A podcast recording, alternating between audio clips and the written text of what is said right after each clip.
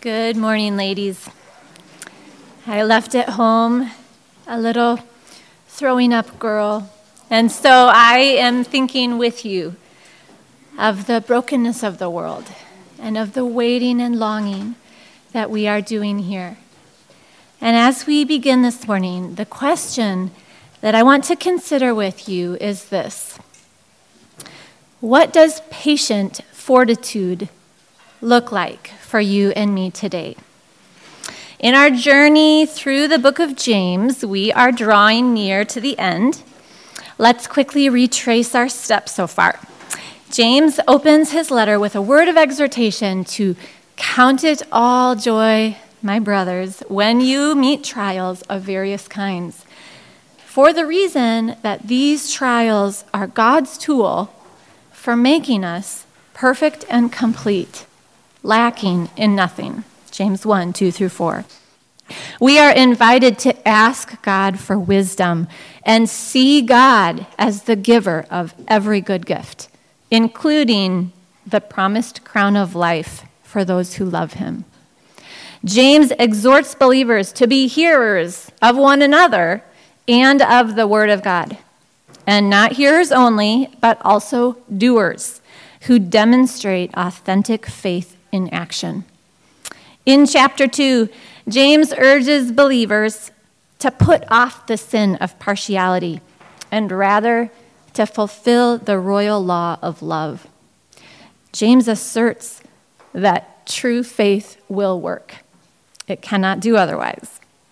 In chapter 3, James explores the hazards of an untamed tongue and our need for wisdom from above. He goes on in chapter 4 to caution us to be on guard against worldly, quarreling hearts and to humbly see our own sin and make our plans under the holy hand of God. And in the beginning of chapter 5, James gives strong warning to the wicked rich who would exploit others and ultimately face judgment for their injustice. Throughout this book, we have seen the great struggle of James's audience, both internally, struggling against sin and temptation, and externally, with significant suffering and need. And we resonate with that. Life is hard. Life after the great catastrophe, as Andy Naselli called it in his Genesis 3 sermon. Will it always be this way? How do we remain steadfast? In today's text, James 5 7 through 12, we have a theme or a banner for a faith filled life in a broken world, and that is patience. As we open, again, I will ask what does patient fortitude look like in your situation? Let's pray again, and we'll begin. Lord Christ, the different variety of suffering experienced by the women in this room is vast. There are financial struggles, relational difficulties, stresses at home, perhaps even persecution for holding to one's convictions. We wait, Lord, we wait for you. And I ask that our time together now, as we look into your word, would be strengthening to our faith and would enable us to persevere with patient fortitude. In Jesus' name, amen. In our passage today, I see four exhortations toward patience. And those are illuminated by three different pictures embodying patience. And all of this flows from one overarching reason the Lord is coming soon. So here's the outline, which you can also find on your handout. One, patience in waiting, 5 or 7. Two, patience in standing, 5 verse 8. Three, patience in speech, no grumbling, 5, verses 9 through 11. And 4, patience in speech, no oaths, 5, verse 12. So let's begin with our first exhortation in verse 7. Be patient, therefore, brothers, until the coming of the Lord. We see that therefore, and it prompts us to glance back to see what precedes this section. James has just finished chastising the wicked rich for their oppressive treatment of the poor. And the previous verse says, You have condemned and murdered the righteous person. He does not resist you. Now, James turns his focus back to his spiritual brothers, and he is acknowledging again that life is hard, and humanly speaking, it's not always fair. Although James strongly called the wicked rich to repent, he does not match that here with a war cry to rouse the oppressed to take their own vengeance. Quite the contrary. These suffering believers are called to be patient. But what exactly is patience? Just doing nothing? One dictionary says patience is a person's ability to wait something out or endure something tedious without getting riled up. Another dictionary says patience is the capacity for calmly enduring pain. Does this sound like apathy, just not caring anymore? Or is it the embrace and acceptance of pain that Buddhist detachment promotes. Apathy looks at suffering and just doesn't care anymore. Buddhism looks at suffering and says, it's just fine. But Christian patience is neither of these. The dictionary definition, to me, that seems closest to what James means, comes from Webster's Revised Unabridged Dictionary, published in 1913. Patience, the power of suffering with fortitude. Christian patience groans in the suffering and looks to the one who is coming to make all things right. Please observe, as one commentator notes, that this call to patience does not preclude those who suffer from engaging in legitimate protest about their circumstances or taking appropriate action to try to change their situation.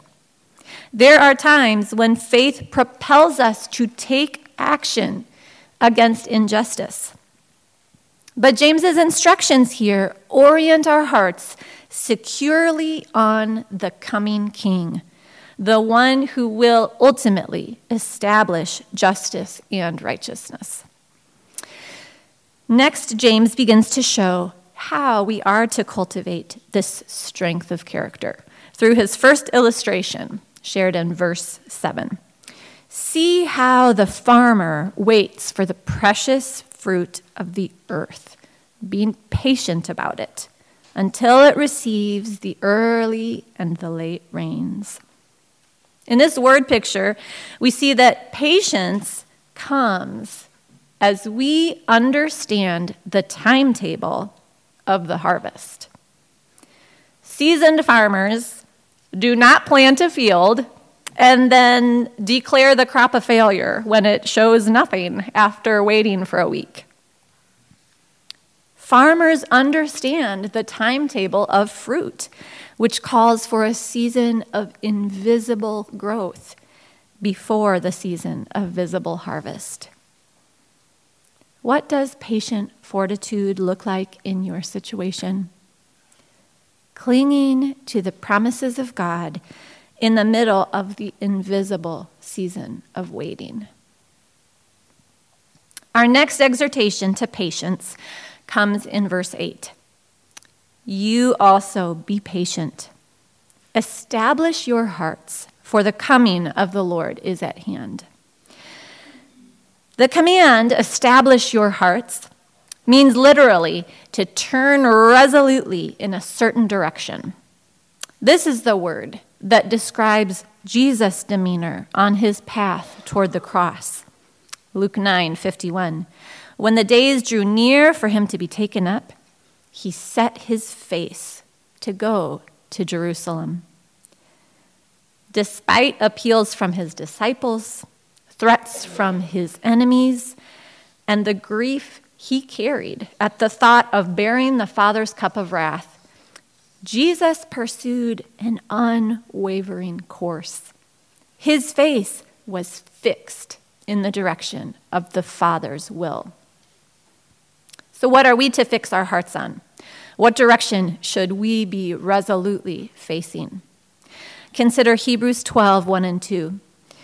Therefore, since we have so great a cloud of witnesses surrounding us, let us also lay aside every encumbrance and the sin which so easily entangles us, and let us run with endurance the race that is set before us, fixing our eyes on Jesus, the author and perfecter of faith, who for the joy set before him endured the cross, despising the shame and has sat down at the right hand of the throne of God. What does patient fortitude look like in your situation? Establishing your heart to follow Christ and to do whatever the will of God holds for you. Again, this command is undergirded by a strong singular reason the drumbeat in James's heart. The coming of the Lord is at hand. What would you say is your primary motivation in life? How often do we think about the coming of the Lord? I have to confess that I can be too often like the wicked rich we thought about in last week's passage, oblivious, forgetful of the fact that we are living in what James calls the last days. James 5 3. Now, this might raise a question for you astute observers who note that we are living 2,000 years after this time that James calls the last days, and after James declares that the coming of the Lord is at hand. So, how do we think about that? Here is an explanation from commentator Douglas Moo. What is crucial is to understand this nearness in the appropriate temporal framework salvation history. With the death and resurrection of Jesus and pouring out of the Spirit, the last days have been inaugurated. This final age of salvation will find its climax in the return of Christ in glory. But the length of this age is unknown. Not even Jesus knew how long the last days would last. See Mark 13 32. Every generation of Christian lives or should live with the consciousness that the arrival of Christ could occur at any time. We must also acknowledge that our understanding of how long or short this season of waiting is depends on our human temporal perspective. 2 Peter 3 8 and 9 says, But do not overlook this one fact, beloved, that with the Lord, one day is as a thousand years, and a thousand years as one day. The Lord is not slow to fulfill his promise, as some count slowness, but is patient toward you, not wishing that any should perish, but that all should reach repentance. What does patient fortitude look like in your situation? Calling to mind and living in light of the soon return of Jesus Christ. This brings us to our next exhortation to patience. This time, demonstrated by forbearing to grumble against one another. Verse 9 says, Do not grumble against one another, brothers, so that you may not be judged. Behold, the judge is standing at the door. If you have endured seasons of struggle, you can certainly relate to the common temptation of allowing our pressures and tensions to come erupting out in the form of fussing about the people nearest to us.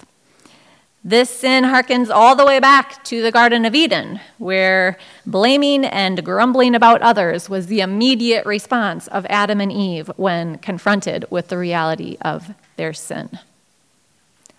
And James has already cautioned us against this temptation in James 3 9 and in James 4 11.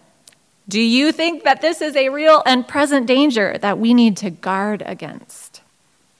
Here in James 5, we are given a sober warning that ties together our sweet hope in Christ's return and our earnestness to put to death sin, because fully grown sin brings forth death, as James 1:15 warns.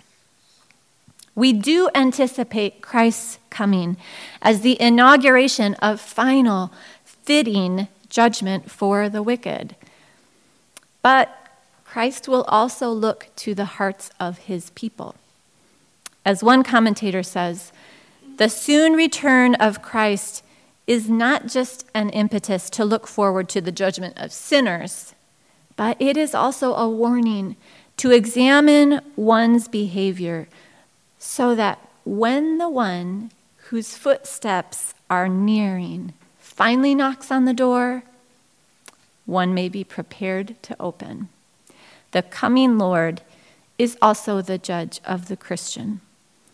We want to be ready, like the servant faithfully carrying out his master's business when he returned home. So, what does patient fortitude look like in your situation? humbly repenting of a grumbling heart and seeking to point out evidences of grace in one another instead. With his next words, James gives us a powerful way to deepen our own conviction and faith when we are in the crucible of suffering. Verse 10 As an example of suffering and patience, brothers, Take the prophets who spoke in the name of the Lord. Behold, we consider those blessed who remained steadfast. Actually, this is not just one picture, but more like James is ushering us into a hall filled with portraits of all those servants of God in the past who have walked a path of patient suffering while bearing witness to the Lord.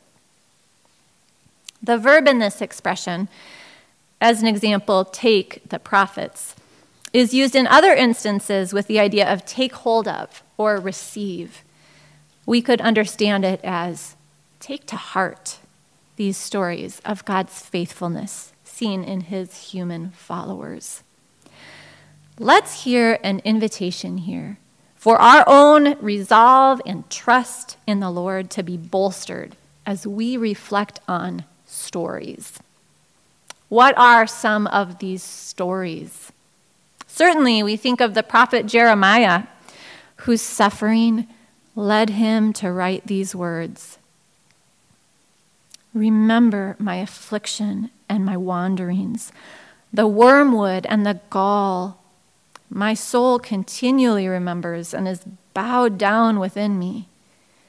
But this I call to mind and therefore I have hope. The steadfast love of the Lord never ceases, His mercies never come to an end. They are new every morning. Great is your faithfulness. Lamentations 3. Or remember the story of Habakkuk, who got word about the judgment that God was bringing upon his wayward people. He responded, I heard, and my inward parts trembled. At the sound, my lips quivered. Decay enters my bones, and in my place I tremble, because I must wait quietly for the day of distress, for the people to arise who will invade us. Though the fig tree should not blossom, and there be no fruit on the vines, though the yield of the olive should fail, and the fields produce no food, though the flock should be cut off from the fold, and there be no cattle in the stalls, yet I will exult in the Lord. I will rejoice in the God of my salvation. Habakkuk 3 16 and 17. The Bible is rich with these pictures. But if we take James's principle and expand it farther back through history, I think we will find the same benefit to our souls. My faith was stirred as we considered Adoniram and Ann Judson, missionaries to Burma, in our recent Global Focus. And just an aside, you should know that the Global Focus Connection is not just for families with kids. It's really a beautiful time for all of us, and I encourage you to make a space for it. It's a rich, rich event. Here is a quote from Adoniram If I had not felt certain that every additional trial was ordered by infinite love and mercy, I could not have survived my accumulated suffering.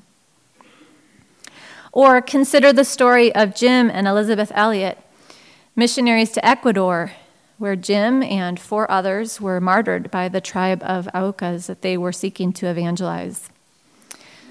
Elizabeth wrote, Faith is not an instinct. It certainly is not a feeling. Feelings don't help much when you're in the lion's den or hanging on a wooden cross. Faith is not inferred from happy way things work. It is an act of will, a choice based on the unbreakable word of God who cannot lie and who showed us what love and obedience and sacrifice mean in the person of Jesus Christ. Or look into the story of Amy Carmichael, who gave her life as a single woman to the care of orphans in India. Or consider the lives of William Tyndale, Athanasius, George Mueller, David Brainerd, William Wilberforce. This is barely even scratching the surface. What common theme weaves through numerous of such stories of God's servants. They walked a path of suffering with faith filled endurance. And what was the outcome? We consider them blessed. And now we see the rich fruit God brought through their lives. Well, maybe today it doesn't feel like we are walking in a yet unwritten biography of faith. It's hard to envision that the story of our boring everyday lives could stand as a trophy of God's grace to those who follow. But reflecting on these portraits in the hall of faith, we see that simply trusting God and persevering in the place He puts you is evidence of rich grace at work in your life. What does patient fortitude look like in your situation?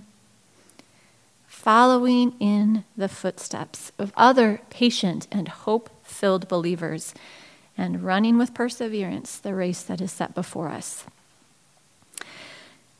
Now, James zooms in on one particular portrait of suffering. Here is the rest of verse 11.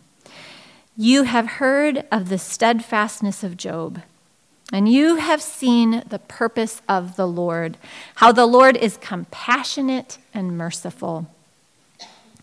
Have you heard it said that someone has the patience of Job?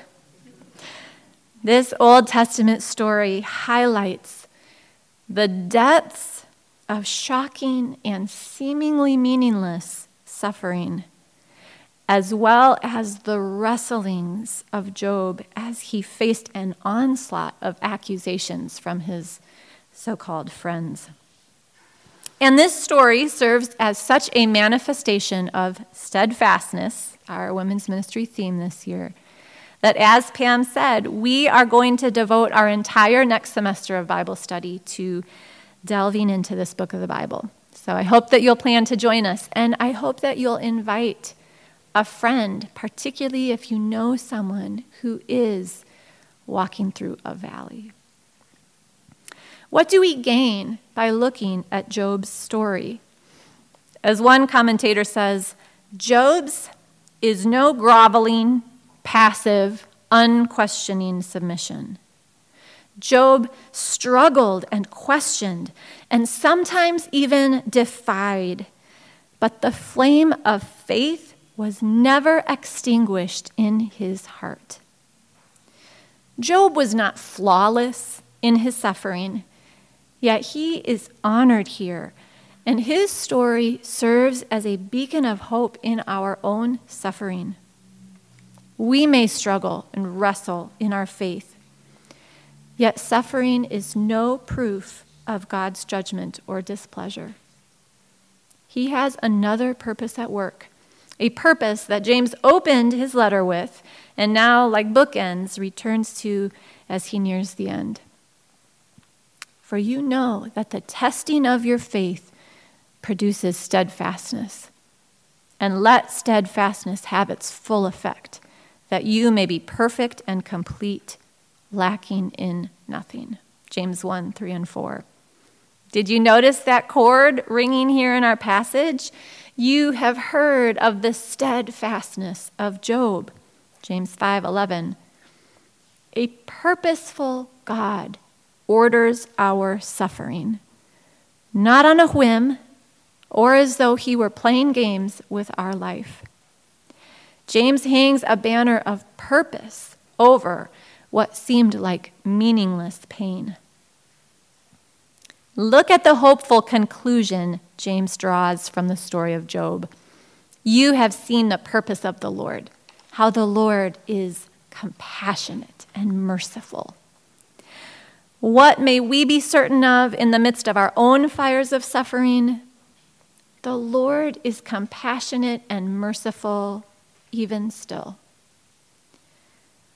What does patient fortitude look like in your situation? trusting the merciful, compassionate purposes of God, even when you don't understand. Now we come to our final verse, verse 12.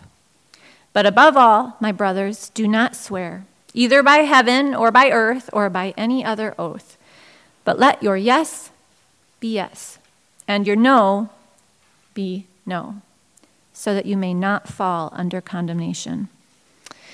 As James moves into the final verses of his letter, he gives us a marker above all to indicate that he is beginning to wrap up his thoughts. But what do these words, a very close quotation of Jesus' teaching about oaths from the Sermon on the Mount, have to do with the kind of patient endurance we have been discussing? You can see that we are still motivated to keep our eyes on the coming judge. We are to abstain from oaths, that you may not fall under condemnation, similar to verse 9. For the culture of James's time, what would have been the function of an oath?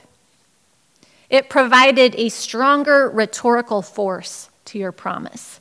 In other words, if you really want someone to believe you, but they are inclined to doubt your integrity for some reason, you appeal to a bigger, more impressive witness, whether that be heaven or earth or Jerusalem or your own noggin, which are all examples that Jesus uses in Matthew 5. In other words, taking an oath could be a form of verbal manipulation, a way to powerfully persuade others of what we think we need. But as Jesus points out, we don't hold the power of the witness. Heaven is God's throne, and the earth is his footstool, and Jerusalem is his king's city, and even your own hair is under God's control, not ours. To take this kind of oath is to overpromise your capacity. And ironically, as one commentator observes, the more oath taking, the more lying. James says we shouldn't have any part of that. For suffering believers, disenfranchised and poor, oaths might have been an attempt to get a little more power, a little more control when they felt and were actually very weak and needy. But when we patiently endure even a position of weakness and need, we will not use words to manipulate. We can speak a true yes or no and leave it as that, as an exercise of faith in Christ. And we leave the results to God. Keeping our word is not a public show to get what we want. Faithfully carrying out what we speak is a mark of fear of the Lord and trust in the one who can move the king's heart like a channel of water. What does patient fortitude look like in your situation? Being a woman of your word and trusting God with the outcome.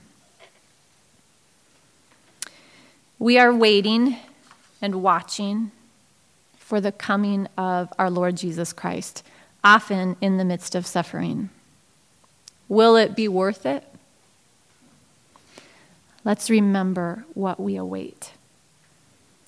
Then I saw heaven opened, and behold, a white horse.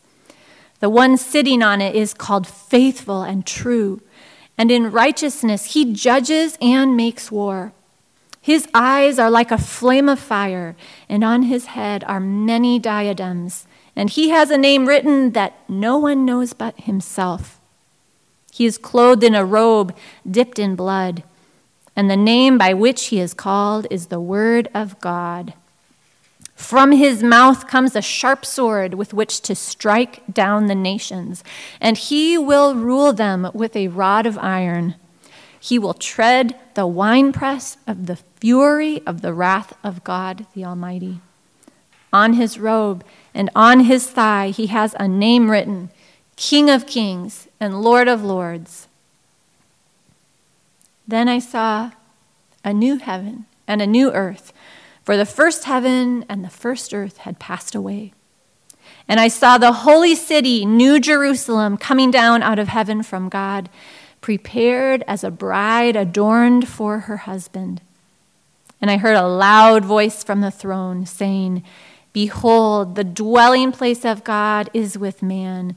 He will dwell with them, and they will be his people.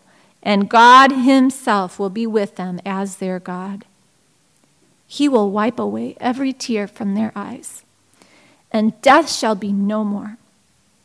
Neither shall there be mourning, nor crying, nor pain any more, for the former things have passed away. And he who is seated on the throne said, Behold, I am making all things new. Also he said, Write this down, for these words are trustworthy and true. And he said to me, It is done. I am the Alpha and the Omega, the beginning and the end. To the thirsty, I will give from the spring of the water of life without payment. To the one who conquers, will have this heritage, and I will be his God, and he will be my son. For this we press on in patient fortitude, knowing that when we have stood the test, we will receive the crown of life which God has promised to those who love him. May the Lord find us and keep us faithful. Let's pray. Lord Christ, we look for you, we wait for you, We ask that in our suffering, in the waiting and longing, you would grant us the strength of your Spirit to watch and wait in patient fortitude for the coming of our great King. In Jesus' name, amen.